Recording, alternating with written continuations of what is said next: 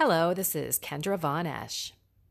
I bought into what this world said would make me happy money, prestige, power, and pretty much do whatever I want because it is all about me, right?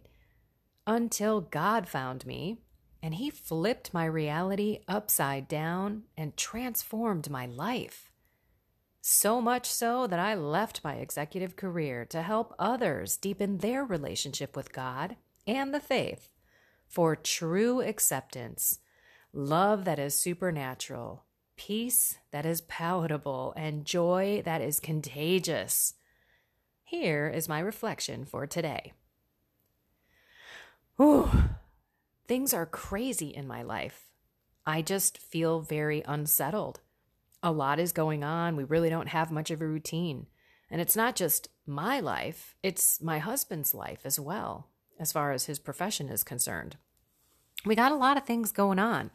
And I sent him a note today, just letting him know hope. Let's just hope in God and His plan, and that your conversation with your organization today is going to bring some incredible things to light. Let's just hope. And you know what? I mean, I hate to phrase it this way, but I kind of think we suck at hope. I think a lot of people give up hope all too soon and it's it's sad. I mean, we should not fall into despair. We should constantly go to God and trust in him. Let me give you definitions of the word hope. Hope is a feeling of expectation and desire for a certain thing to happen.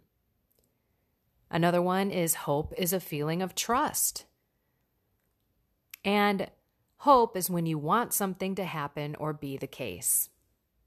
It is not bad to hope. It's not bad to dream. It's not bad to want things.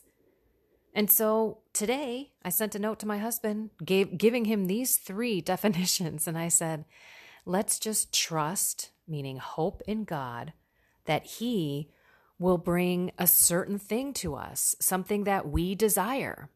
Because I'll be honest with you, a couple of the things that he's got on his plate that he has to consider aren't all that in a bag of chips. And guess what? Sure enough, he comes home and says, Check this out. A whole new, unique, very interesting, and intriguing opportunity came his way today. And I said to him, Dude, this is what I'm talking about. This is the hope in God. And I'm telling you, he has watched God transform me from within, even when I didn't want to change. And he himself has, I believe, transformed too. He's my mirror. Sometimes I think, man, this dude's holier than I am. And he's learning this day by day kind of life because I'm reminding him every day. And I constantly say, God's got a plan. I mean, look at all the things that he helped me with when I was scared out of my mind leaving my executive career, going into the Catholic space as a Catholic speaker and an author and all these different kind of faith services and stuff. And quite frankly, I was scared to death. And I kept saying, I I need to hope and pray and trust that God has a plan. So with that in mind, I also looked at the uh, readings today. And it happens to be Mary Magdalene's feast day. Now, there's a lot of stuff out there. What did she do? What didn't she do? Was she a prostitute? You know, I think it's pretty well documented that seven demons were um, cast out of her. I mean, this woman was a sinner, sinner, chicken dinner. and I got to tell you, I can relate because it, a lot of them were sexual sins and other sins. As a matter of fact, she's a patroness of converts, repentant sinners, women, and sexual temptation. I mean, geez, uh, you know, quite frankly, that's me. so, Mary Magdalene was also considered one of the women that were at the foot of the cross. And the woman who was at the tomb where the stone was unrolled, rolled over, and she's looking for Jesus. Now, that is the epitome of hope. This woman is a huge sinner, potentially a prostitute, you know, is completely converted, follows Jesus. It's been said that she was the one in the scriptures that washed Jesus's hair with, you know, her washed Jesus's feet with her hair, excuse me, and she's all over the place.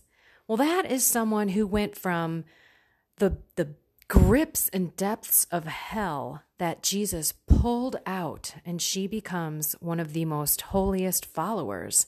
And the first person that Jesus shows himself to is Mary.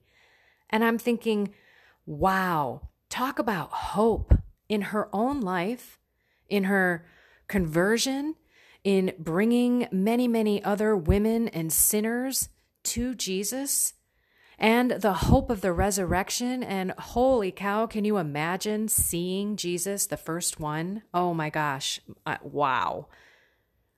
So let's not lose hope. Let's not suck at hope. That's what we pray for every single rosary. And I think it's one of the words that we just don't really dive into. Hope for your dreams to come true. Hope that God is going to bring great things into your life. Whatever you're struggling with, trust and hope in His love, His mercy, forgiveness. If you're out there and you're listening and you've got a mortal sin on your soul or you're committing really horrible sexual sins, pray to Mary Magdalene and have hope. Of course, go to confession, by the way. I'm going to throw that one out there.